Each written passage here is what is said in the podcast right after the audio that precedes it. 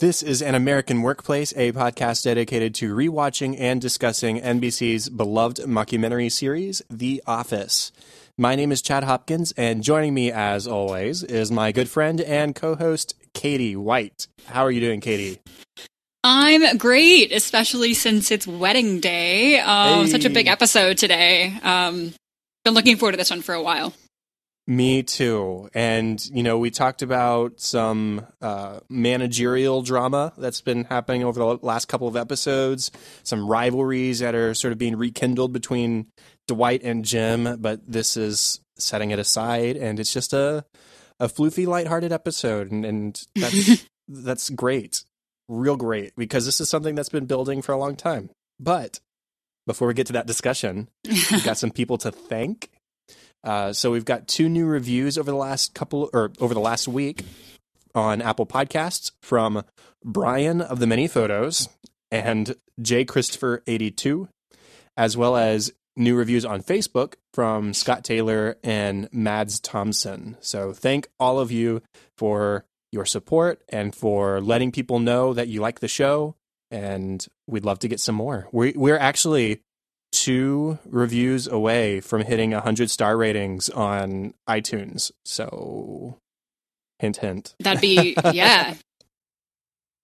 Also exciting that we just passed um, a big milestone as far as downloads go. We just passed a quarter million downloads, which is like, I really can't wrap my head around that. That's really incredible. um, so thanks everyone just for, for being here and for listening. Um, I know that when Chad and I started this, we you know, hoped that it would obviously get, you know, some listenership. Uh, we didn't really expect this. So this is really awesome. Um, yeah, I, a quarter million, that's crazy. So thank you so much. Yeah. Yeah, I wasn't sure if we would hit that before this episode or not, but I think we hit it maybe earlier today, and that's just the bee's knees. so, thank you all. Chad's 80. okay. Wow, I'm not cutting that. And Okay. on that note, yeah, let, let's let's get into it. So, the big episode this week is Niagara. It's a big 43 minute episode. It aired on October 8th of 2009. Marks the return of popular director Paul Feig, who's directed many many great Office episodes and will continue to direct a few more, I believe. It was written by Mindy Kaling, as well as uh, the guy who created the show, Greg Daniels. He isn't the showrunner anymore at this point in the series, but he did come back to write a couple scenes and uh, to help out with this episode. So, yeah. it is finally Jim and Pam's wedding day. The office heads to Niagara Falls to celebrate or hook up with people at the wedding. Their motives are unclear. It goes as planned until a big secret gets outed, then nothing goes as planned, including at one point a missing bride and groom. The episode, however, ends happily with Jim and Pam finally married and a few of our leading characters in new and interesting relationships, which is ominous. yeah, new and interesting relationships. Oh, more on that. Um, More on that later. so the the stars of this episode are Pam and Jim for some reason. Um, I think it's all about them. I, I think so, a little bit. So so Pam is showing more symptoms of pregnancy now. Um, and we start off with the cold open, which is perhaps the grossest cold open attached to perhaps the loveliest episode. So, reprimand around that one. Um, she starts off asking people, "Hey, just so you know, my sense of smell, my whole pregnancy body is uh, not is, is a lot more sensitive than it usually is, and so if you could lay off the smelly smells, that would be pretty great." Phyllis, if you could change your soap, it's a little perfumey. Please avoid the smelly foods. I'd really appreciate it. And some really take an issue with Pam asking about this. Uh, I mean, I think she's being pretty courteous about it.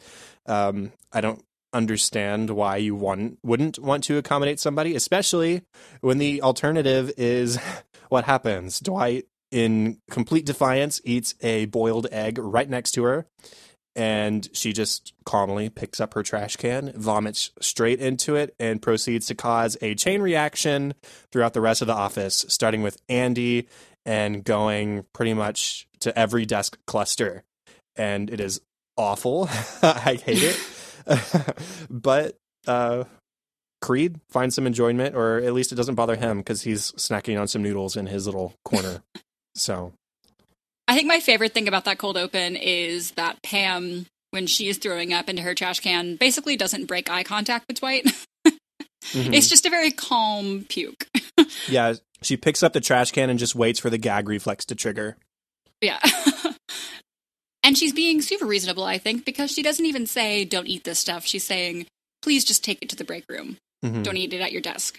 And, and Dwight refuses. He says, I reserve the right to peel my hard boiled egg at my desk. So I'm going to go ahead and just say it's Dwight's fault. it, it is Dwight's fault 100%. I think he realizes that as he's holding his hard boiled egg while everybody around him is vomiting. Um, now, I will say there is a small moment where I'm like, Pam, okay, calm down just a little bit. Where she's like, oh, I guess that's the end of courtesy in the workplace. I'm like, well, yeah, but y y as being courteous, asking the way you did is good. And them being courteous in return would be nice, but it shouldn't be necessarily expected. Um, Mm. Not a big deal because everything else I have to say about Pam in this episode is great. And so the whole pregnancy symptoms leads into the do's and don'ts for the wedding list that Jim and Pam have compiled. Do have a good time, do dance when it's appropriate, and do eat dinner. Don't make a big scene. Don't cry. Don't talk to our family. they are very busy. it's written in all caps. Don't bring firecrackers. This is a firecracker free wedding. Um, One of the few. yeah, one of the few. Kevin says, What the hell? and uh, most importantly, don't mention the pregnancy because not everyone in the family, especially Pam's very conservative grandmother, Meemaw, or Sylvia, as we learn her name later, knows about the pregnancy. And they, i.e., she, might and probably will get offended. So that's the highlight. And I think everybody sort of expects Michael to be the one that this is mostly directed toward. Uh, but he's more concerned with other people embarrassing him because he wants to hook up with people, as you alluded to. And of course, Angela has issue with, you know, not mentioning the pregnancy or not even not mentioning it, just the fact that there is a pregnancy and they're not married yet. And Pam is showing very, very slightly. I don't think anybody would notice otherwise. But again, yes, it's specifically her grandmother that they're trying to keep this news from. So they get to Niagara. There is a block of rooms that they have allocated for the big day at the at the hotel. Michael misunderstands and uh, thinks that that means that they have reserved a room for Michael. It just applies to the rate. So Michael now does not have a place to stay for the wedding.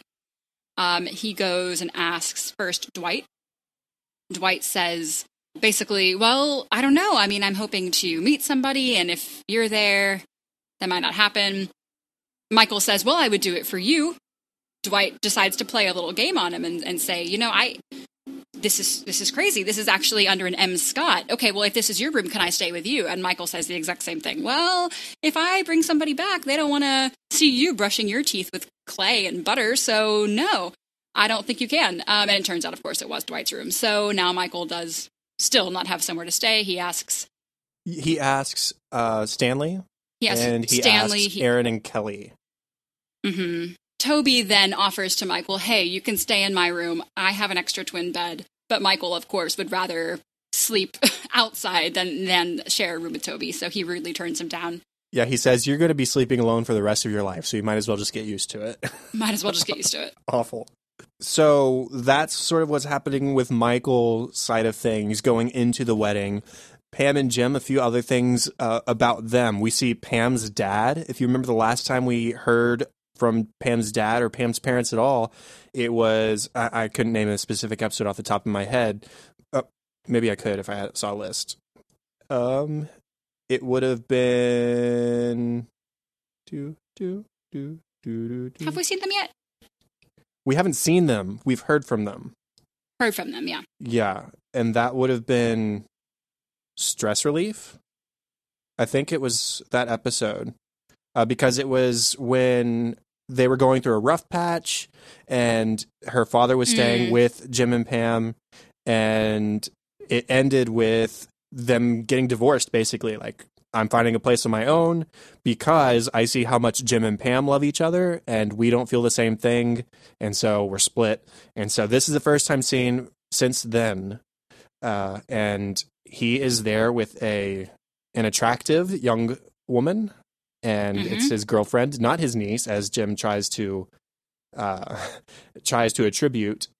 And so we see him having a good time with her, but then we see Pam's mom, Helene, projecting her own sort of marriage issues and being jealous uh, the day of the wedding because her former husband is now there with this hot young person and she's worried Pam might be getting into something that maybe she's not super into. And of course, Jim and Pam are soulmates, so that's not something to really worry about. But that's sort of what's happening in the background. And yes, Pam's mom is a different actress. It's not that big a deal.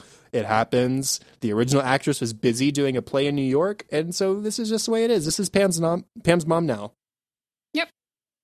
And no big spoiler here, but she remains, I believe, the same actress for the rest of the series. So this is the new Pam's mom.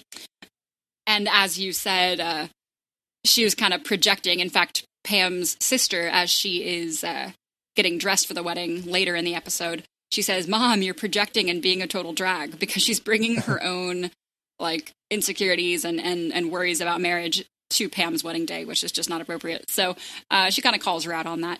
Um, so there's that animosity and, and tension going on with Pam's parents. We meet Jim's parents for the first time, who seem to have very little drama. They we, we don't get a whole lot from them. No. We see Jim's uh, brothers again. We see really a, a lot of extended family. There's a lot of extras and a few speaking roles um, from both sides of the family. So it's a big, huge cast this episode. So more stuff that happens before the wedding. Uh, we have the big rehearsal dinner. Okay, this happens the night Mhm. before. It's a little bit of a weird rehearsal dinner because it seems like all the wedding guests are invited along as well, uh, which doesn't seem typical, at least in the weddings I've participated in. But it gives for some good drama. So Yeah. it starts off Michael is jealous of Jim's brothers because they're giving their toast and he doesn't think they're doing a very good job. He doesn't think they're very funny and really they aren't. They weren't funny back when we first met them either. So nothing's changed in that regard, but Michael's like they're getting the delivery wrong, they're not telling funny jokes. Time for me to step up and save the day in his mind. Even after Jim said, "Actually, we'd like you specifically to not talk this weekend at all. Like, stay out of it. Because, again, they're afraid Michael's going to be the one to spill the beans about the pregnancy. Well, Michael ignores that, thinks he's saving the day, stands up, gives a comedy routine with his eyes closed because he's like trying to remember it. It's the most absurd thing. And that bomb's worse than the brothers did. So Jim stands up, interrupts him, and says, Thank you, Michael. Sit down, please. Let me actually save the day. And he gives the most amazing toast at the rehearsal dinner. He admits that he didn't need Pam to help him so many times with photocopies or to teach him to drive stick for a year. He says, You know, I was just a guy waiting on a girl with a boyfriend. So he doesn't refer to Roy even as her fiance. That, that, was an insignificant relationship, and this is the one that matters. And he closes with, I just had little moments with a girl who saw me as a friend. And a lot of people told me I was crazy to wait this long for a date with a girl who I worked with. But I think even then, I knew that I was waiting for my wife. And it is so perfect. It's so sweet.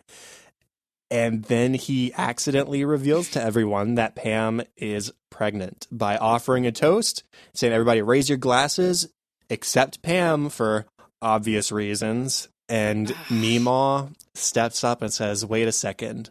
Why is it obvious? What's obvious? Why can't Pam drink? Jim tries to save it by saying, "Oh, she could do what she wants. She's an adult. Uh, she's a, an an alcoholic." Wait, nope, nope, that's not it. Like, It's because uh, she's uh, she's pregnant, and there it is, and it's out there. Michael steps in and makes it worse, though. Michael, of course, has to bring specifics into it, which is the last thing you want. He says, "I think what what what Jim is trying to say is that they had an accident, and you know what? These two people, they were living together. They're having lots of consensual sex. Like, don't we all know how you make a baby, Michael? You don't need to get into specifics, you know." And he starts talking about condoms, and it's just really awful. And um, Meemaw is, of course, shocked. And once Michael finally stops talking, Jim, of course, was talking about waiting for Pam, waiting on Pam. And they um he he wants to finish up his toast. So he raises his glass and he says, "To waiting," which of Mm. course they didn't. No. um which is just the most ill-timed uh end to a toast and it was just super awkward and uh yeah. Clearly they did not wait. So then of course Michael tries to fix it even further, um, which of course doesn't work. He goes to Meemaw's hotel room and um, discusses sex with Meemaw and how she needs to be okay with Jim and Pam having sex and living together. And it's just like, what? Why? This isn't going to help at all. Um, and she answers the door as, "Oh yes, you're that man who wouldn't stop talking about intercourse." it's just not the memory you need to have of your granddaughter's wedding. So Michael is able to convince her, hey, stay for the wedding because Jim and Pam are going to name the, the kid after you. They're going to name the baby after you. They're going to name it Meemaw. And she says, you mean Sylvia?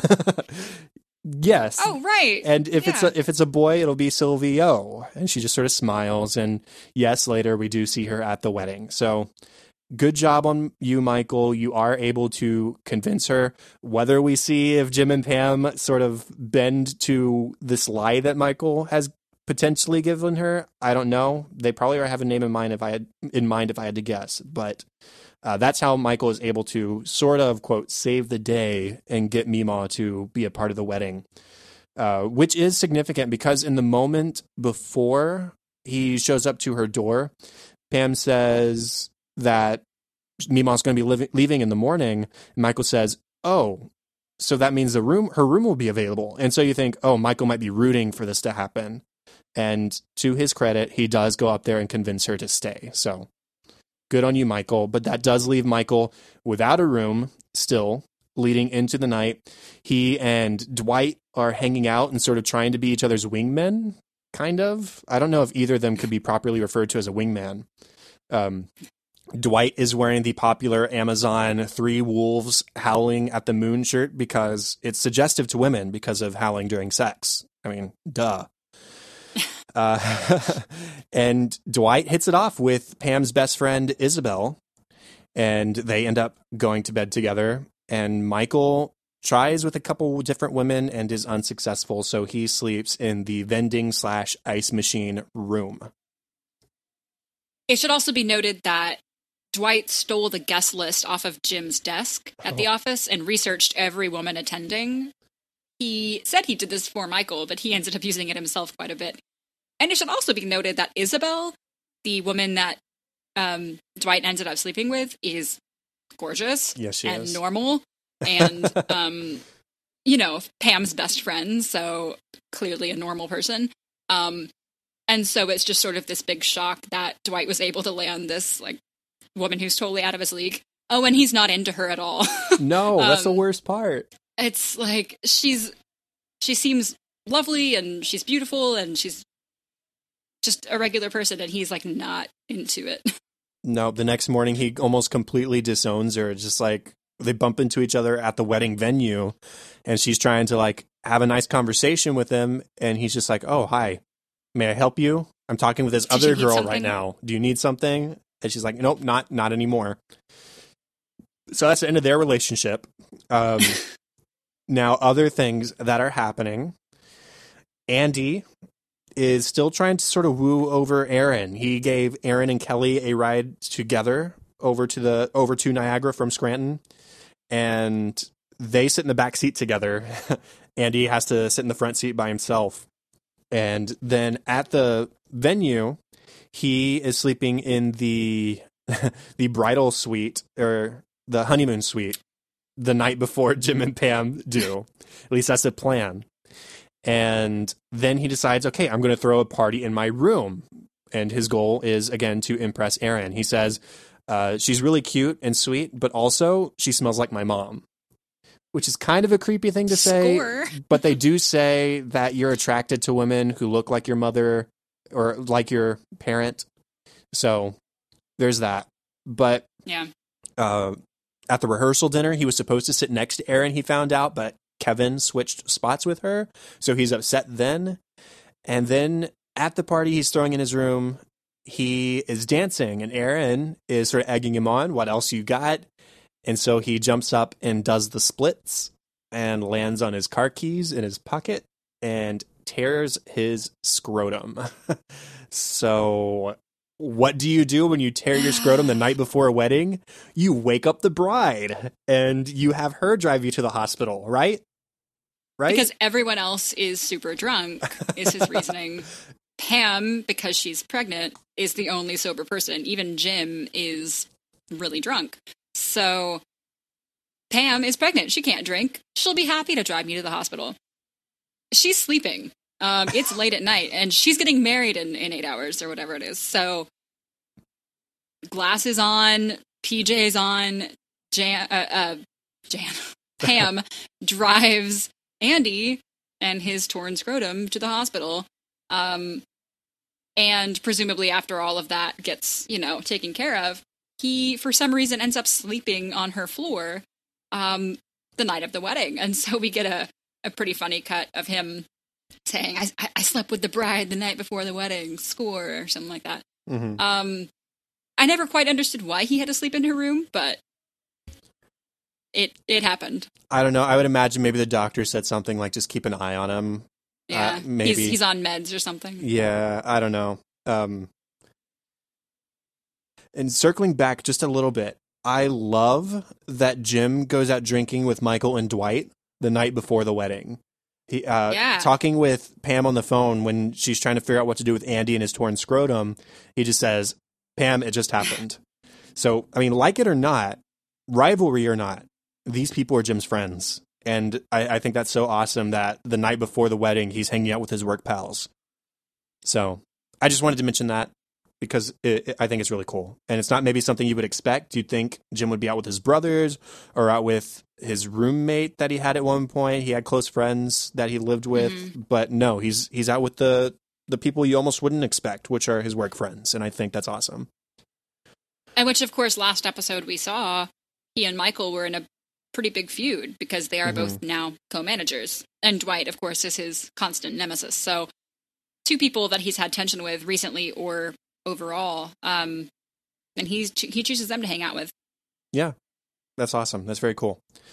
So that leads to the morning of the wedding. As I said, Michael was sleeping in the vending and ice machine room, and so he gets ready in there. Kevin has a funny scene with his shoes. Uh, we'll get to that in our funny moments, I'm sure. And Stanley shows up with Cynthia, his. Uh, I don't want to call her his mistress, but it's not his wife His his girlfriend, his girlfriend yeah and so that's still going on which is really interesting because when he checks in, he says Mr. and Mrs. Stanley Hudson and kind of smirks. Um, Yeah. That is not Mrs. Stanley Hudson. no it's not so Her I, I wonder i wonder what he told terry he was doing maybe some sort of conference but i don't know what kind of conference he would go to and the other question is maybe she divorced him after the events of gossip a couple episodes ago um, because Yeah. she did find out or uh, find out that the thing with Cynthia was still ongoing because it wasn't the first time Stanley had been caught with her. So maybe it's just it was the end. I don't know. Yeah. And that leads to Pam getting ready for the wedding and things just not going perfectly for her. So Pam is a already overwhelmed. She has all these people that she admitted earlier she didn't really want there. Um, they had an out of town wedding, hoping that you know not everyone would come. She kind of hoped that the office wouldn't come, and she presumably didn't get a lot of sleep last night because she was dealing with Andy. So she's a little overwhelmed. She's five months pregnant. This day is not going exactly how she hoped it would. Um, so she comes out in her dress and her veil, makeup and hair done. She looks beautiful. And Isabel, the girl that slept with Dwight, says, I'm going to go meet up with Dwight. I'm going to go talk to Dwight. Pam says, Oh, okay. Wait, what? And she turns her head really quickly, and her veil is caught on a nick in the doorframe, and it rips. And that's it. Like, that's that's the last straw. Everything's gone wrong. She's just really emotional and upset. Um, and so she calls Jim and she says, Hey, can you come meet me? And Jim says, That's not allowed. Pam says, I'm allowing it. I need to talk to you. This this look washes over Jim's face like, oh my god, like is she gonna what's she gonna do? It, it kind of sounds like like is it second know, it thoughts? Is she like, gonna call off her second right. wedding? Right. Yeah, it's it's it's it sounds pretty dire. And so they meet up in some church classroom and she just starts crying and she says, "Look, I'm 5 months pregnant. This is not the dress I wanted to wear. I couldn't I can't wear high heels. I don't look how I want to look on my wedding day. I tore my veil." And Jim says, "Well, who cares? It's a stupid veil." She goes, "No, this this veil was the one thing that went right and it's wrong." And so Jim once again knocks it out of the park and grabs a pair of scissors and cuts his tie off mm-hmm. in half. Um, he says, "Look, now we're even." My type. You know, it's just it's so ridiculous, but it's just the sweetest thing. Like I'll I'll be broken too. It's okay. And a, a, continuing thread throughout the whole episode is this idea that was given to Pam from her aunt. And that was that your wedding day, your wedding weekend, whatever, goes by super quickly. So take the time to take mental snapshots of each other and the moments that you want to remember. So in the car, Jim takes a photo of her on the way, and then Jim making the toast at the rehearsal dinner. Pam takes a mental snapshot then, and then right then, when Jim cuts his tie in solidarity to her tearing her veil, she takes another snapshot, and that's sort of that's the final one we get of the episode because it's just it's it's a sign that Pam is showing Jim that that he said the right thing and she's she's okay now, or at least better than she was. Uh, but from there, they're sort of both lamenting the fact that everyone is driving them crazy and she knows way too much about Andy scrotum. So they decide to go have their wedding their way elsewhere. And so they run away. We see them running away and we don't see where they go. And that's going to lead into talking about the actual wedding in just a couple minutes. Um, but with them gone, everybody else starts to sort of wonder what's happening. Is uh, the wedding over? Did one of them run away? Did both of them run away? Is this what's wasting my time? So Phyllis has a statement. I think Pam ran away because she realized deep down she wouldn't be a good wife. And Angela agrees. I still don't know what this whole feud between Phyllis and Pam appears to be. It seems to be one way from Phyllis to Pam. And I can only think it maybe has something to do with the Michael Scott Paper Company. I don't know. It's, Maybe it's weird and very antagonistic, and I don't quite get it. But that's Phyllis at this moment. She's and, got a streak. Yeah. Yeah. Um, it's like one nasty thing per episode. Yeah. And uh, it should be said that Andy and Erin are sitting together, and Erin offers Andy her scarf, I think, to sit on since it's softer than the hardwood pew so he doesn't further hurt, as she puts it, his damaged penis. uh, so that's a sweet moment where, I mean, she's very innocent and it's not a big thing. It's just like, oh, I thought this would be comfortable to you. Take it. And he's like, oh, thank you. I appreciate it. Actually, it's my scrotum, but that's fine. but it did hurt, so thank you. Yeah, yeah. and so that's a sweet moment between them. Uh, Toby uh, well, well, Dwight goes to Toby to lodge a complaint. He says, "I'd like to lodge an official complaint against Jim for making us wait for over an hour." and then Toby has his own talking head where he says, "You know, this this wedding may not happen after all." And he, he thinks this may be it for Jim and Pam. And he looks kind of excited about it, like maybe he has a shot with Pam finally. And then immediately is crestfallen as Jim and Pam walk into the wedding, ready to go. We're here let's do the thing. And now it's time to talk about the wedding. Yeah. So at this point, we still don't know what happened, where they were. Uh, we just see them walk in together and they look happy. That's all we've got. So, okay, the wedding can start. The groom and the bride are here. Um, everyone gets into place.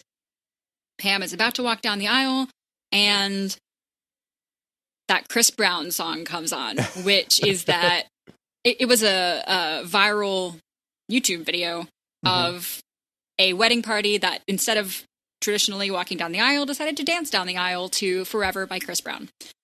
So that song starts playing. Uh, it should be noted, Michael initiated it. There was this whole string of nods and winks and stuff uh, to get this. Yeah. Yeah. Michael started the uh, the chain, and Pam's sister turns to her and says, "Look, I'm so sorry. I begged them not to do it. This song was on your do not playlist." But Pam is okay with it. It's just yet another thing that went wrong, but this is okay. She says, I think it's your turn. Go ahead.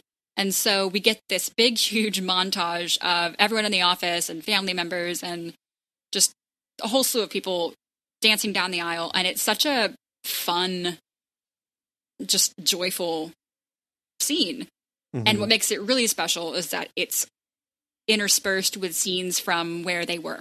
So we see them um, boarding a boat that takes them under the mist of the uh, of the Niagara Falls of Niagara Falls. So they are in their wedding garb. They've got ponchos on, and we see them knocking on the door to the um, captain's office, captain's quarters. And they take off their ponchos. Look, we're bride and groom. Can you come marry us? Because as captain of the ship, I guess you can do that. So they get married on the boat under Niagara Falls. I mean, that's kind of Mhm. ridiculously perfect. so they got married in their own private little reception, in their own private ceremony with just them, without Mhm. everyone that's been bugging them. They took control of the situation. And then they came back and had the wedding for everyone else.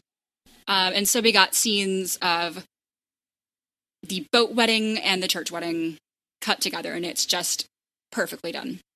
It's funny because they almost did this in Cafe Disco back at the end of season five, where they they hmm elope's not the right word, but sort of where they they go elsewhere, get their marriage certificate, get married without the waiting period, without the whole wedding fiasco and all the planning and all the money they're having to spend and all the crazy people they don't want to see.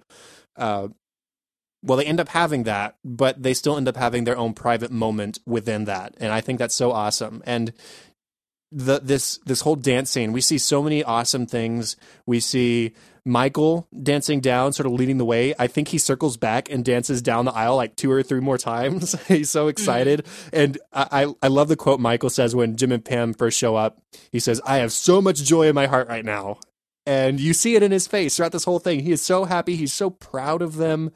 Um, he even comes down once with Pam's mom. They had a sort, a sort of little meeting talking together before the wedding while they were waiting.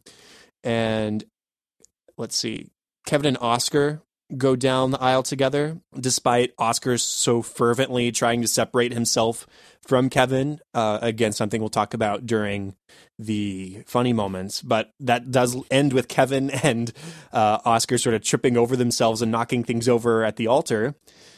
Andy is walking down the aisle with a walker while Erin sort of prances and leaps around him. uh, Dwight and Isabel come down together despite Dwight's interest in her, uh, at least pursuing her further romantically, and he accidentally kicks her in the face. Uh, the ceremony happens. They kiss. Everyone is so happy, and Michael's so proud to be a part of something like this, and proud of Jim and Pam finally getting together. I mean, think back to Booze Cruise, which, fun fact, uh, in an original draft of the script, they were going to get married on the Booze Cruise.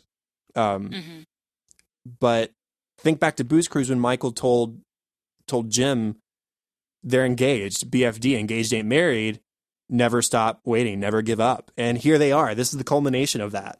And it's it's so amazing. And there's one shot as they're kissing at the end of the ceremony where we look back and everybody from the office is standing together and smiling and clapping. And man, it's just the best. And Michael's, I mean, he's got red, teary eyes. He's just beside himself. He's so happy. I Mhm. put, he's a proud dad He Um, is. because these are his kids. I mean, that's how much he loves the people he works with. Um, it's it's moments like this that highlight what is so special about this show. Yeah. Because this is a romance that we have seen blossoming since season 1. Uh we've we've wept about it in episodes like Booze Cruise and Casino Night. There've been several episodes. There've been episodes we've cheered about. The interview or is that what it's called? The The Job. The Job. The Job at the end of season three, where we finally get that first, well, it's a date. We Yep. have seen so many great things building in their relationship, and now they're married. And surrounding that are all the people that they work with who are in attendance, and they all participate in the ceremony. I mean, how many people can boast such a strong working relationship with the people you you go to work with every day? I mean, they have their issues with each other. I mean, Angela just walks down the aisle, but she walks down the aisle. She's not mm-hmm. dancing, but she's there. These are people who care about each other, and they're forever, pun intended, part of each other's lives, and it is just so special.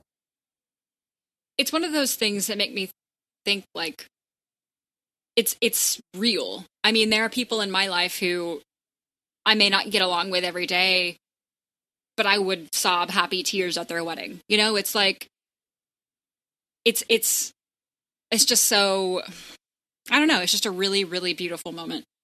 It's just edited together perfectly and the music's there and the tears are there and it's also I honestly don't even think it's acting. I think it's just they're just so happy for the the characters that they Yeah. play, you know, to, like to finally get to do this. And um, it's a romance that we have known from episode one, from the pilot, that this should be happening. Um, and we watched her struggle with Roy and Jim just rebound with girls like Katie, and it's just none of it's right. And it finally is right. And the final quote from Jim of the episode is I bought those boat tickets the day I saw that YouTube video. I knew we need a backup plan. The boat was actually plan C, the church was plan B, and plan A was marrying her a long, long time ago. Pretty much the day I met her. And it's so sweet. Jim says all the right things about and to Pam this episode. And that's not the end, though. We get a, a fun little Kevin voiceover moment, and then the camera turns, and we see we, we see Michael go into Helene Beasley's room, Pam's mom, and that's that's the end. Yeah. We see her drag drag him into the room willingly. yeah, Uh, yeah. One quick thing I wanted to say about that Jim plan A, plan B, plan C thing was it reminds me of when he bought Pam's engagement ring. He said he bought it a week after they started dating or something. Mhm. Um, he has been so sure about this. As he said in his toast, I was waiting for my wife. I knew all along. I just needed you to catch up to me. Um, he knew as soon as I started dating, okay, I've got her. I'm going to marry her. That's it. Um, all it took was for you to let me date you, and I'll marry you. And he did. Uh, so it's just such. A, he's he's been so sure forever, and it's just. Uh, I'm like tearing. I'm just thinking about it. It's just so good. It is. Okay.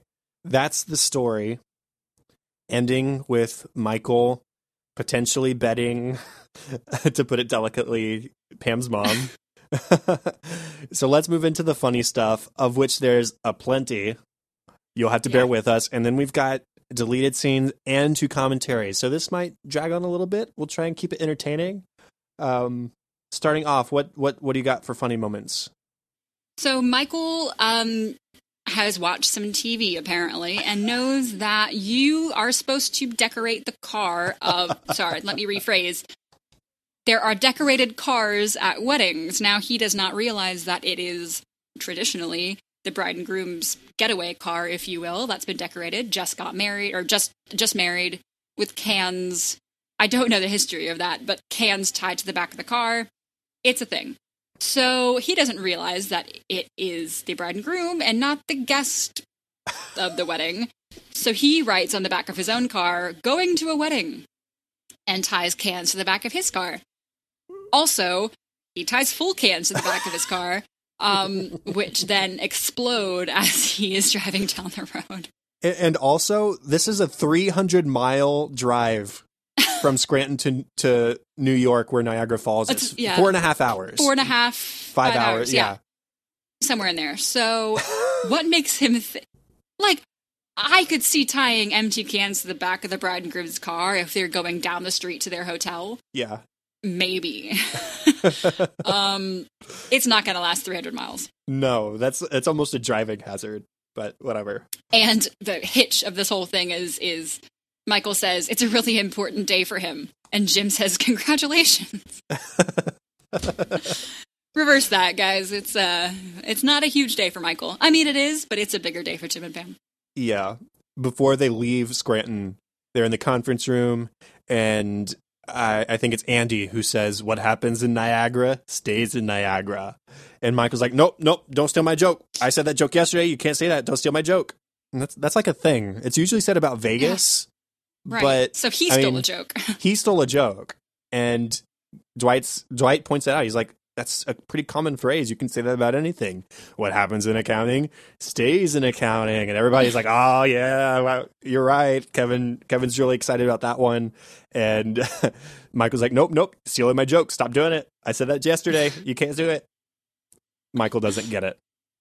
No, it's funny to me that we mentioned Kevin so often in this episode without like I, I can't picture him normally in this episode because he for almost the entire episode is wearing a toupee. he really wants to step it up. He said this is going to be a huge event for me. Uh, there's going to be a lot of attractive single people there, and I really got to bring my A game. And where does it really get better? The hair. So he gets a toupee. And uh, oh, does he get a toupee? it is weird to see him with a full head of hair. yeah, uh, but I mean, we can think of him as the sharpest dressed in the office now. That's what his goal was, right? But I don't know. Sure, Kevin. Michael struggling to get a room at the hotel. He has a talking head and says, When Mary was denied a room at the inn, Jesus was born. When Michael was denied a room at the inn, we don't know what happens because that story hasn't been told yet. Mary was not, Mary did not give birth because she was denied a room at the inn. That's the She was important thing pregnant. yeah, she was already pregnant. Like she she had a baby because she was pregnant, not because she was denied a room at the inn. yeah. So Michael, Generally nothing's going to happen that's magical or worth putting in a religious religious holy book because you were denied a room at the hotel. And you weren't denied a room at the hotel. You showed up to a wedding without a reservation. Ah. The only thing of note that happened was he hooked up with Pam's mom. ah. um, speaking of Michael, on the drive up to Niagara, Dwight um, decides that he's going to pop a CD in that he made. Specifically, the CD is for Michael, and it's to play when he brings a woman to his room. A little creepy, but I guess all things considered, that's nice. So Michael pops it in, and it is a track of Dwight talking. It's not even music. It says, Hello, this is Dwight Schrute. If you're listening to this, you are a lucky woman Michael has seduced. Ah, to be in your shoes. What's next, you're probably wondering. Don't be scared of your night in heaven.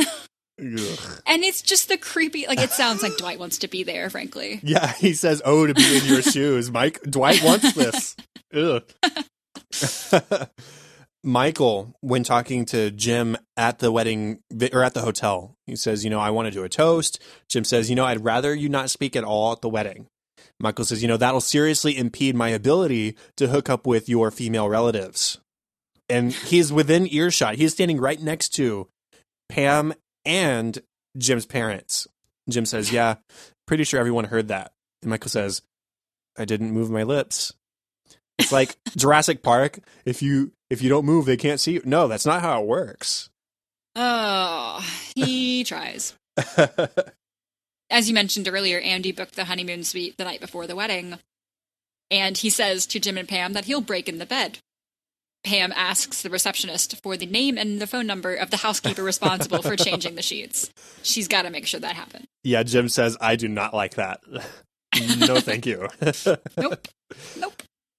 When they're out drinking together the night before the wedding or right after midnight, uh, the day of the wedding, Michael says, It's after midnight, you're married. Jim just says, That's not how that works. That I don't think that's how that works. No, it's not. It's that's not even how birthdays work. Well, I mean, birthday, you could say, Yeah, it's your birthday. after midnight, but that's like the only thing. Or yeah, it's your anniversary, but Yeah. no, you're not wedding, and you, oh, no, you're not married until you're married. Yeah. There's a whole ceremony that's got to happen. There's a process to Pap- this. Paperwork. So we mentioned a bit earlier the Kevin and Oscar bit. So Pam, what what happens there is that Pam introduces Kevin and Oscar to her sister Penny. Penny asks Kevin, "I'm sorry, I thought your name was Gil." Speaking, of course, of Oscar's boyfriend. She thinks that Kevin and Oscar are dating, and Oscar is hugely offended that she thought that he would date Kevin. And it's just a bit that goes on for the whole episode where we see Kevin later touching uh, Oscar's hair, and Penny walks by and just like, "Oh, I, I thought you guys weren't dating," and Oscar is just completely grossed out to even be considering dating Kevin. He's like angry, offended, not like Yeah, wow, I can't believe that. It's like, no, you owe me an apology. and what, what's nice about that is Kevin, you know, he he's teased Oscar about being gay this whole time. I mean, they're still friends. He's not like overly mean about it, but he does tease and make uh, homo uh, gay jokes. Mhm. But Kevin's the one who says, "I would be honored to date you." yeah, Kev- Kevin owns it. He's like, I don't care if people think we're together. I- I'd be, I'd be proud if I was gay to be dating you. And Oscar's just like, nope, not having that. People cannot think that we're together. As I said, Michael slept in the ice slash vending machine room, and he is offended in the morning when someone walks in to fill up his ice bucket from the hotel public ice machine, only to find Michael standing there in his bo- his boxers. Michael says, "Take a picture; it'll last longer." Gosh, can't I get a little privacy? no, you can't. Not in the public ice slash vending machine room. Michael, when he goes to mend things with Meemaw in her hotel room, he totally misinterprets what she's saying. She says, People are like cats and dogs these days. Michael says, Exactly. Meemaw says, This used to be such a great country. I know. Like, no, she's saying that your friends are gross and immoral. And you're like, Yeah, isn't it great? I also think it's funny in that scene. She she's struggling to turn off the, the TV, which she pointed out earlier. Uh, she was talking to Pam and said, "You know, I should have known this would happen. The hotel's television set had a movie on called Bruno last night. The remote control had so many darn buttons on it, I couldn't turn it off. So I had to just sit there while it happened to me." and so she was still struggling with that. She's in her like nightgown and stuff, but she's still awake. And it's because the TV's on. It's like she feels this weird compulsion to watch the TV because it's on. She can't sleep with it on. Uh, Michael turns it off for her, and she's grateful. And she says, "You know, it was that ho- that horrible Charlie Rose," which is funny, considering. I mean, not funny, but almost like fortuitous. Charlie Rose was just like kicked off the Charlie Rose show and his network because of sexual abuse claims against him. So it's Mm. almost like she foretold that horrible Charlie Rose. Hmm. Oh, Yeah. many years prior. you mentioned earlier as well the uh, the Kevin shoe plot. He left his. I love this. he left so much. his dress shoes, which are the only shoes he brought. He left them outside his room. Presumably, the hotel had a shoe shine service. If you leave your shoes outside your door overnight, the shoe shine will collect them, shine them, bring them back first thing in the morning. So Kevin left his shoes out overnight to be polished. He wakes up, they're not there. He goes down to reception and says, I left my shoes out. Where are they? The receptionist grabs who I assume is a manager. The manager s- says, Your shoes, when the shoe shine opened the bag, the smell overcame him. I myself smelled the smell, and it was atrocious. And we decided that the best plan was to destroy your shoes, incinerate them. It, does he say incinerate? I think he does. Yeah, he, he said they must be thrown away, incinerated. Actually, Incinerated, yes. Um, so Kevin has no shoes. The receptionist says, with a look of just panic in her eyes, I can offer you a complimentary breakfast. Kevin says, okay. Yeah, I'm fine with that. Just give me food. That's okay. so he now has no shoes for the wedding, which is kind of ridiculous for the hotel. I that's a bit like give the guy a pair of shoes. I get that's okay. I'd be mad too, but presumably it was a safety hazard. So he has to make do with two Kleenex boxes that he now, now serve as shoes, which he said were a huge conversation starter at the wedding. So Mhm. it all worked out. He he got six numbers, one more, and it would have been a complete phone number. um, my favorite parts of that exchange is one when he first walks up to the desk. He the, the, both of the receptionists there at the desk are sort of looking down, doing their work, and he's standing there waiting for them to notice him. And so instead of just like saying something to grab their attention, there's a bell sitting there, and he's just like, "Okay, they're not doing anything." Bang! And he just like slams on that So bell as hard as possible. They both look up at the same time, and then he talks to them like a normal person. And then the other part, uh, my my sort of head canon is that when he says those were my only pair of shoes, he means that was his only pair of shoes, like that he owns in his life in his closet. I I, I, oh, pre- I didn't take I prefer to take it that way, even if it's not true, just because I, I want to imagine that Kevin just wears the same shoes every day, and that's why it's so gross. Because That's very likely. Yeah. they they would smell. yeah, Michael brings in his wedding present to the to the venue. He says, "You know, they asked for cash, but I give them cash every week because obviously Michael's the one who takes money out of his pocket and puts it in their hands as a paycheck, right? That's how it works." That's Uh, how bosses work. Yeah. He says, I give them cash every week. How much does how much cash does a person need? And so he turns this painting around that he's holding. It's not a, a bad painting, but it, it does look like it was done by a middle schooler. And A uh, very talented middle schooler. yeah, a, a talented middle schooler. Uh, I can attest. I work with middle schoolers every day. Uh, and it, it's a painting of Jim and Pam together holding hands. And he says, you know, I, I have one at home of them in the nude as well, but that one's for me. Oh, no. That should never have existed. I wish it was the only gross thing that Michael said about Jim and Pam in this episode, but there's one other moment where um, after wh- while him and Dwight are eating breakfast together, he suggests to Dwight, "You are crazy for not actually being into Isabel because she's Pam's best friend and she's a dental hygienist, so you have to be really smart to do that hard job." And because she's Pam's best friend, maybe you could go out and double date, or or you you could even maybe swap. he suggests that they swing with Jim and Pam. That is no, No. no. and, and then Dwight proceeds to call Isabel a bumpkin. He says she's a dental hygienist and she makes love like one. She's a bumpkin. Bumpkin does refer to like country folk. So in any other circumstance, Dwight would be the bumpkin. So he sort of got it backwards here. But still, Michael to suggest that Dwight and Isabel should swing with Pam and Jim was just like, no. What do you The think? no, stop it. No. Michael is flirting with a woman at the bar. Dwight interrupts this flirtation and says, Hey, forget her. I found twins. Michael super rudely says, Oh my God, you understand twins, right? I gotta go. Um, so he leaves, he follows Dwight, and it's this great reveal where um, we have the camera on Dwight and Michael, and Dwight says, They're magnificent, aren't they? Look at them. And we pan over to the twins, and it's two large twin men yeah. eating dinner in silence. And Dwight says, I love finding a good pair of twins. Yeah, Michael's just like, they're, men, Dwight. They're men. Something is wrong with you. I was hitting it off with this woman, and you drug me away to see this.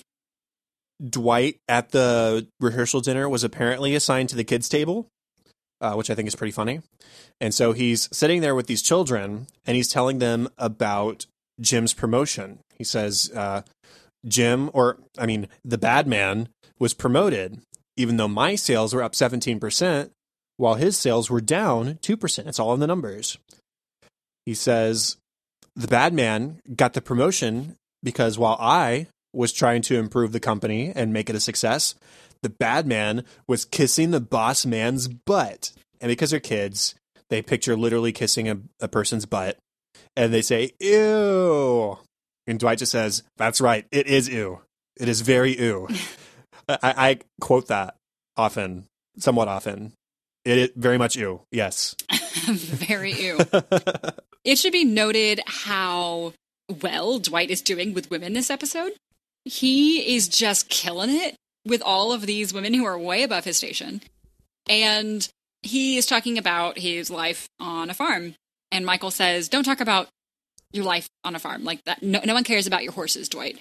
And I think it's Isabel, isn't it, who mm-hmm. says, you're you're worried about your horses? That's amazing. How many horses do you have? And she's super and flirty then too. She's like, "Oh, oh that is yeah. so cool."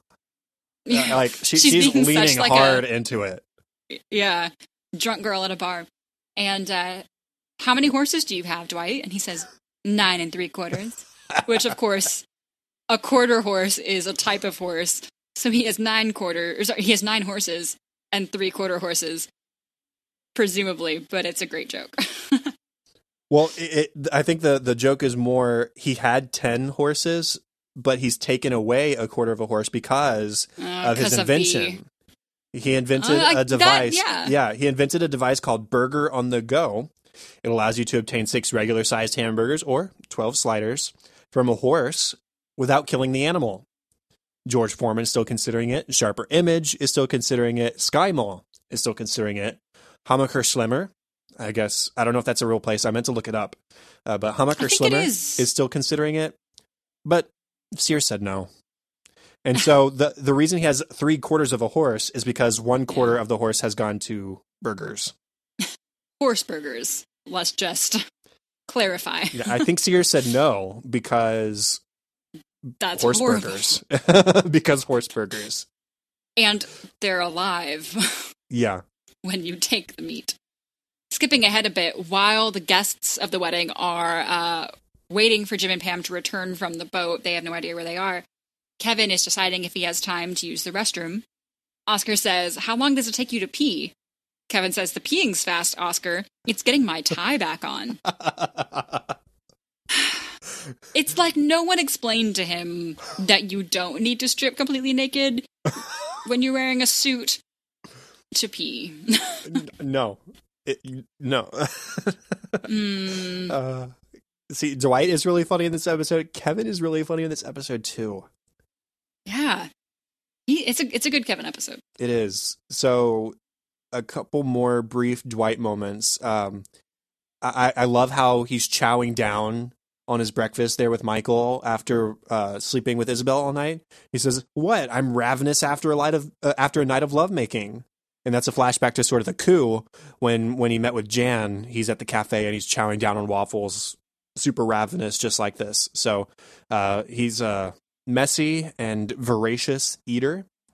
Uh, his wedding gift to Jim and Pam is a set of turtle boiling pots, a shell hammer, and bibs, and apparently also a live turtle because we see later that the turtle has chewed through the corner of the box and is running away. And so he, he catches the turtle and puts it back in the box. He says, Come here, you. like a pet. I have a Stanley one. Um, Stanley is gifting a toaster. You mentioned Dwight's gift. So they're discussing can we take back our gifts if they don't come? Back to the wedding. Can we grab as many as we want? Do we just grab our own? Stanley says, Does anybody want a toaster? Now, this is presumably the same toaster that he tried to give Pam and Roy um, when he says, Now I got two toasters when they canceled their wedding. So he still has two toasters, is what I'm guessing. And now he's trying to give it to Pam again. Hopefully, this one will stick. Uh, no. He does not want that toaster back. While they're waiting for the wedding to begin, Andy is sitting with Erin. And then on the other side of Erin is Meredith. And so Andy and Erin are talking. He says, You know, the, the reports of my injury and the pain I'm in, they're exaggerated. You know, weddings and romance just make me emotional. And that's just the kind of guy I am. Erin says, Yeah, people say you cry all the time. So it's sort of like he, he's trying to pass himself off as like, oh, I'm a sweet, sensitive guy. And she's like, Yeah, you cry a whole lot, almost making him sound like some sort of a wimpy guy who just can't control himself and cries too much. Uh, then Meredith leans over Erin and says, "So, uh, did did anything get torn off?" He says, No, nothing got torn off. Who told you that? And we cut to Jim, and Jim says, I may have told some people that. I, I just love that immediate cut. He said, "I'm I'm nervous. I'm getting married." So his coping mechanism was just to tell people that Andy's penis got ripped off. just a few more, and then we'll move on to deleted scenes. So when Michael asks Stanley if he can stay with him, he Michael is assuming that there's going to be two beds in the room, and uh, Michael can have one of them. Well, Stanley is staying with Cynthia, and he didn't get two beds. He got the one queen size bed. Michael is concerned because you two are only going to fit in one bed. He doesn't say that out loud, but that's that's what he's implying. And Stanley says, "A queen size bed is five feet wide, Michael. I am not five feet wide." Michael says, "I'm not a physics major, Stanley. I'm just saying, be careful." um, so Michael's worried about the bed breaking, I suppose, or Stanley falling off. or or yeah, or that. Phyllis shows up in this like we're going to church, big old hat with feathers on it, and as they're entering, Hot pink outfit. yeah, hot pink. I mean, she's all gussied up. And the flowers are hitting Stanley in the face. He says, If your hat hits me in the face one more time, uh, Phyllis says, Funny, your wife loved this hat the last time she saw it. And she just turns over her shoulder and glares at Cynthia. It's like, Yeah, I went there. That'll shut you up, Stanley. And the last one I have to mention is a Ryan slash Meredith moment. Ryan is trying to hit it off with a girl hmm. sitting next to him. And he says, "Yeah, I was I was the youngest VP in the company history." And Meredith leans over again. She's got a habit of leaning over and whispering things in this episode. She says, "More recently, he worked in a bowling alley. Tell her one of your funny bowling alley stories." And mm-hmm. the woman I immediately loses interest. And Ryan tries to salvage it, but he, he can't. She she's done with him at that point. It's one of my like favorite knocking Ryan down a peg moments yeah, yeah. because he needs it. He does. Always needs it. Uh, but we should say, uh, real quick, th- this is a small thing. Uh, Ryan and Kelly are still together and they appear happy in this episode. So I just thought it's nice to see them happy and enjoying each other's company. We see them dancing together at Andy's party. They dance down the aisle together during Forever. I, I, I don't love Ryan, but it's nice to see the two of them happy together. So yeah. Uh, deleted scenes, we had quite a few as well. First off, we have Pam doing a video diary of her wedding planning. She's on a budget, so she made flowers from paper she found in the warehouse. That works. Jim uh, walks out of the bathroom in this video blog. He's brushing his teeth, wearing underwear and a shirt. And he kind of waves awkwardly, leaves, and then says, You gotta tell me when you're doing that. and she's just like snickering It's like, because his underwear's like tidy whities. Like he looks like a dork. Yeah. But Michael and Dwight are going over their checklist of things to bring, and Michael asks Dwight, "Did you bring condoms?" Dwight says, "Oh yeah, I did. Extra larges." Michael says, "Yeah, I'm bringing 78." Dwight's like, "You're gonna have sex 78 times this weekend?" Michael says, "No, 26." And that raises the question. Dwight asks, "How many do you wear?" Michael says, three, right? One for each. And then he trails off. So I have no idea what he's talking about. One for each what? I don't want to know. But that would explain I why Michael idea, is so concerned is- about the sensation being different. Uh, because Michael is just, I mean, he's doing it wrong, apparently. I don't know how he's doing it, but it's wrong. no matter how you interpret one for each, it's not right. it's not correct. That's not how they should be used. PSA. Okay. um, there's a deleted scene where Jim narrates to the camera as they pull up to their hotel. He kind of jokingly brags. He says, How did they book the number one hotel in the area? In their price range on TripAdvisor. They're so fancy. We hate them, but we secretly want to be them. Pam just says, You gotta stop doing that. You gotta stop narrating. Yeah. uh, Creed reveals that the rehearsal dinner space was home base when he smuggled cigarettes over the border. Phil says, Who for? He says, I, I never knew. Didn't ask, didn't think to ask. The balloon went in, the balloon came out. And then the next cut is Creed just sort of nonchalantly walking around in the background and he walks to a booth that's against the wall and he pulls out the seat, reaches in, and pulls out a carton of cigarettes. So he wasn't just telling a story, he was telling the truth. He knew exactly where that stash was. He pulls out a pack, puts them back away, and Creed's got himself some cigarettes now. I don't know how old they are, how long they've been sitting there, but there's Super contraband. yeah, we, we learn more about him every day, every episode. Michael and Dwight hit on unimpressed women at the bar. Dwight performs an Amish curtsy for them, and he explains, done by a man for a woman when he finds her comely. Which is just, it's just so like funny to me when we get these Amish type traditions of the Schrute clan. Like he's just, there's this whole history to Dwight's family, and I just love when we get little snippets of their their history.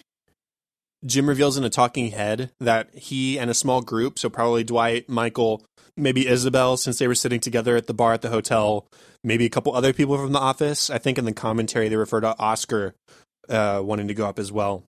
Uh, they tried to go over the border to Canada for a quick drink uh, the night before the wedding, but Dwight at the border refused to relinquish his firearm. So they turned back around, went back to the hotel, and decided to drink there instead. So it was like a 40 minute trip of nothing the night before Jim gets married. And now they're back at the hotel and drinking. Exactly like they were doing 40 minutes ago. Yep. Michael drunkenly admits that he's very jealous that Jim is marrying anyone, not just Pam, but marrying someone at all. He casually proposes to Isabel. She says no. No. That's it. Just No. simply no. Erin, while waiting on the wedding to start, suggests that, you know, maybe Pam's water broke. Angela says that's impossible. She's only five months pregnant. But then Erin says, I was born at five months and I fought through it, but I also didn't eat solid foods until I was six. So, I mean, maybe it can happen, but it is extremely rare and that's an extremely low chance of survival, too, I would think. Phyllis complains about the wait for the wedding. Bob says, yet another reason that our wedding was better than this one. Phyllis says, ooh, that's a Twitter. Except remember that Phyllis stole everything from Pam's first wedding Yeah. to Roy? I didn't even think about that until you just mentioned it. like her wedding i mean pam's wedding was going to be better than or just as good as phyllis's wedding but phyllis stole all of it so do not like that comment Yeah, so this is Pam's second wedding to plan, the first one being essentially Phyllis and Bob Vance Vance Refrigeration. right the girl that Dwight is talking to uh, at the wedding venue before I- Isabel comes up was Jim's cousin, he reveals. And to win her over, he says, You know, I wish I had a cousin as cool as Jim Halpert. And he's sort of straining a little bit. He's like, Yeah, I don't like saying this. But then he has a talking head saying, You know, Mose is way cooler than Jim. but you want to tell the woman what you want to, he- what they want to hear. So that's why he said what he said about Jim. Not that he thinks it. He just wants this girl. you mentioned that ryan and kelly are in a good place right now well we get this deleted scene where Kelly is sitting on the pew ryan asks if the seat next to her is taken she says it's not and also it's a bench not a seat he says i don't care what it is i just want to sit next to you he throws her on his lap oscar and angela say how inappropriate they're being they're in a church so ryan asks kelly to get out of here with him kelly hopes that they're going to run away together realistically ryan says we're going to go hook up in the bathroom not as romantic No, but it's a church. that's what they've got it's a It's a church. church. what are you doing like religious or not, respect the space. Come on. and it's a wedding it could start any minute Yeah. Uh, I don't know. They might need to take the time to put his tie back on. Angela has a moment of attempted humor. Kevin comes and sits down, so she's sitting between Kevin on one side and Oscar on the other. And she says, Hey, do you two want to sit together? Alluding to the whole drama between Oscar and Kevin possibly being are in a relationship and Oscar wanting to distance himself from that. So she jokes, "Do you want to sit together?" Kevin says, "Are you trying to be funny?" And then we have a an Angela talking head where she says, "You know, uh, the the comedian that I really think is super funny, she's just so on point as Kelly Ripa." Kelly Ripa. No, she's no, I would not tally her as a comedian. I wouldn't think she's, she's a talk show host. Yeah, she just says what she she wants to say and blah blah blah. Okay, Angela. Uh, maybe the last one of note for me. Jim's parents come to bring him painkillers before the wedding starts. He says, I'm in a lot of pain after last night. Jim remarks that his dad wore the good kilt for his wedding, and his dad starts crying. He says, I should have brought one for you, which would have been a very different tone for the wedding. It would have been. Uh, I, I, guess that means that uh, Jim has some Scottish ancestry that at least yeah. his dad is proud of. So I hope he has some Scottish ancestry. Otherwise, it's totally irrelevant. okay, so that's the lengthy stuff. We do have two commentaries to talk about real quick, but I don't think we're going to linger on anything for too long if we can help it. Uh, yeah. What are what what's something interesting you learned from the first commentary that had Greg Daniels, the show creator, and Paul Feig, the director of this episode? The idea to have a destination wedding and hope that everyone doesn't come was taken from Paul Lieberstein's real life. He had a destination wedding and didn't expect everyone to come, and they did come. um, so that inspired this episode. Yeah, they they talked about a couple of real life inspirations for this episode. That was one of them. The whole mental pictures thing was something from Steve. Uh, he said like his uncle told him that on his wedding day. Um, remember, he's n- married to Nancy Carell, who played Carol Stills in season two. Two. Um, yeah. Yeah. And there was another one. Oh, the the whole wolf shirt thing was a popular shirt on Amazon where people like as a joke would go and leave these really extravagant and flowery reviews. There are lots of products like that on Amazon you can go and look up, but that was one of them. And so that's that's where they got the idea for the shirt. Anytime you see somebody in the show driving, I thought this was an interesting tidbit. Anytime you see them driving, it's always on like the same stretch of road because it's the one stretch of road they have nearby that doesn't have palm trees in the background because palm trees are not all too common in Scranton, Pennsylvania, but maybe unfortunately a little bit too common where they film in California. In fact, even right outside the office, they have to like cut them out digitally sometimes or frame the shot at the window so that the palm trees aren't sticking out. There are quite a number of plot lines that didn't make it into the script. Uh, they joke several times that there was like a J and K plot line um, mm-hmm. because there were just so many possible stories that would have been so confusing. There was one where Dwight decided to go over the falls on a horse, but panics at the last minute and bails. The horse ends up going over.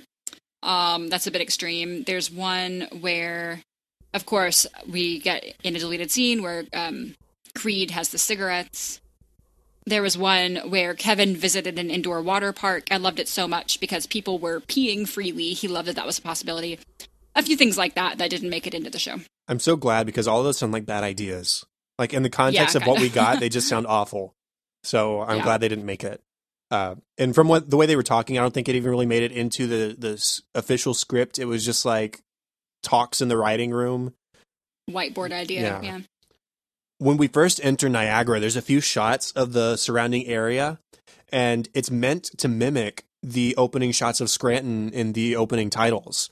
Uh, the reason they chose Niagara as a location because the falls themselves are, I mean, it's a World Heritage Site. It's a really beautiful romantic spot in the United States. But just like a lot of the most popular tourist areas in the United States, even like San Antonio for us in Texas, the Alamo, right across the street, you got a Ripley's Believe It or Not. And it's the same sort of idea here in Niagara. You've got the beautiful falls, but everything around is super touristy. And so we the few shots we get are meant to sort of mimic the opening titles, and it's of all the touristy stuff surrounding the beautiful. The church that they filmed in was, of course, in LA. So they had this church on a busy street corner in the middle of LA. It had the look that they were going for, but they had to balance out the idea that like there's going to be people and paparazzi and stuff. So Jenna and Paul did a little gag for the paparazzi. Jenna, of course, playing Pam, Paul playing Toby.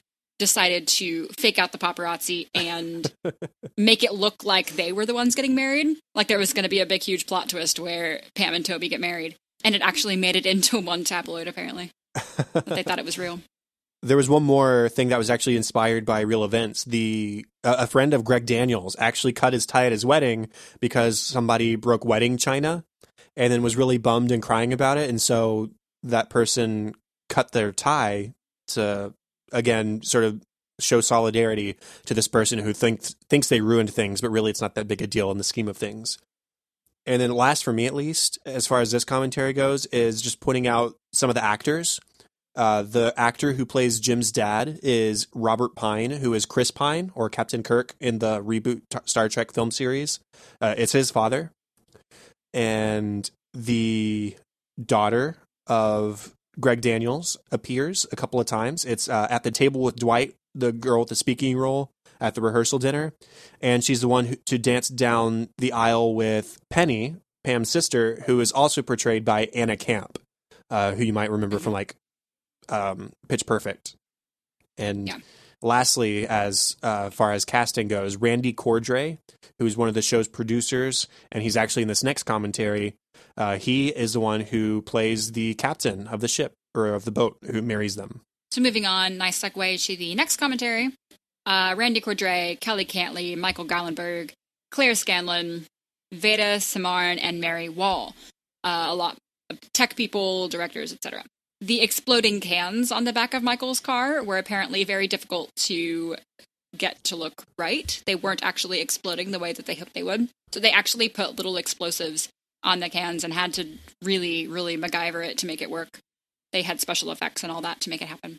Yeah, and speaking of special effects, the prop department also had to make different fake vomit for every character that vomits in the the cold open. So that's a lovely thing to imagine. And also, you might have noticed that at the rehearsal dinner, there was a sign outside the space that said the Beasley Halpert rehearsal dinner. It was spelled wrong. It's, instead of H A L P E R T, they spelled it R E T. They switched the E and the R. But they pointed out in the commentary that that was an intentional spelling error to just, it's sort of like its own little joke. They spelled Halpert wrong. That's yet another thing that went wrong at this wedding. Yeah, and just another realistic thing. You know? Right. Yeah. There are several alternates to the Jim and Pam painting that Michael gifts them. One of which is hanging in Greg Daniels' office, or was hanging. So that's nice. I like Um, that. I want one. Yeah, me too. Not the nude one, just a oh, one.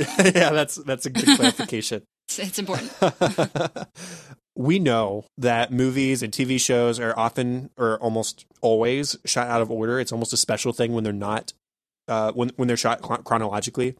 But scenes, individual scenes, are sometimes shot out of order, which is something they said. So, like for the rehearsal dinner scene, for example, uh, they might have shot dessert before they shot the dinner, and so that's on the prop department to make sure that the continuity of everything is in line and to make sure the the right food's out for whatever they're shooting to make sure that whatever is eaten within a, a take is replaced for the next take or eaten to the same amount for the next take depending on how you're moving on I, I I think that's really interesting. I had never considered that even within an individual scene, it would be so discontinuous.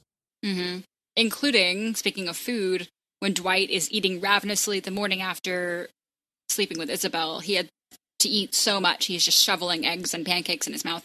They said that they had about 100 pancakes off camera to reset with, so that every time they had to cut, they'd go back and, and reset the pancakes. Um, so Dwight or Rainn could continue shoveling pancakes in his mouth. Yeah, I Ooh. I wonder how many pancakes he actually ate, or if he was eating like so intensely that it just looks like he's eating a lot, and he's actually only getting a couple Right. bites in, and the rest is falling back onto the plate. I don't know, but You've gotta, you've Still. gotta fake it. I mean, yeah, I remember there was a commentary a, lo- a long time ago where uh, there was a scene where Michael was eating ice cream cake, hmm and he just got so sick after a while that he just was having little bites because he had so much. yeah, and more cast members. Uh, lots of the extras this time were family members of the crew. So, like Mary Wall had her entire family and their cousins and sisters and all that kind of stuff. And Brian Baumgartner, Kevin, his parents were actually in this episode as well. They were on vacation and just happened to be nearby. And so uh, you actually see a shot of them uh, specifically when Jim and Pam are first walking up the gangway to the boat at Niagara Falls. His parents are right behind them. And you can tell because they sort of vaguely resemble him. So pretty cool.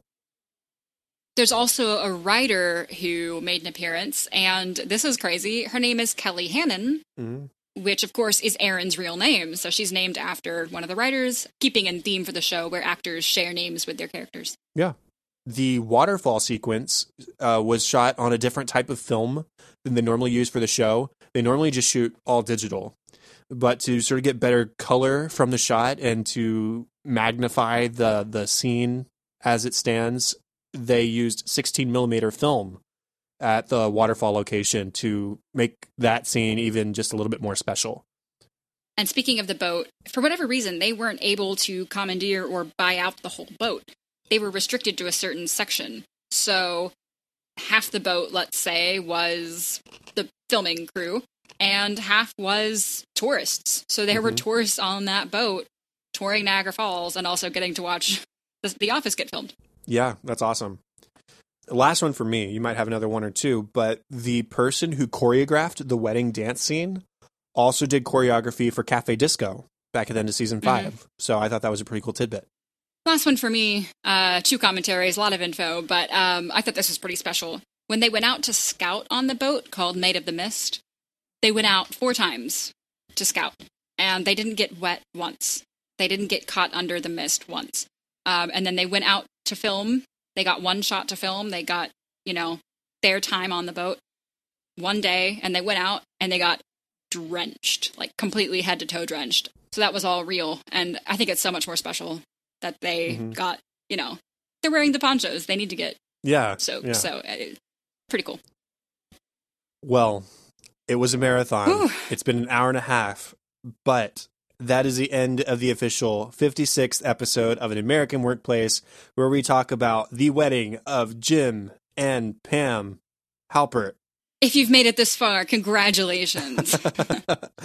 Contact for the show, facebook.com slash workplacepod and at workplacepod on Twitter. Please consider going over to Apple Podcasts and rating and reviewing and even subscribing to us there.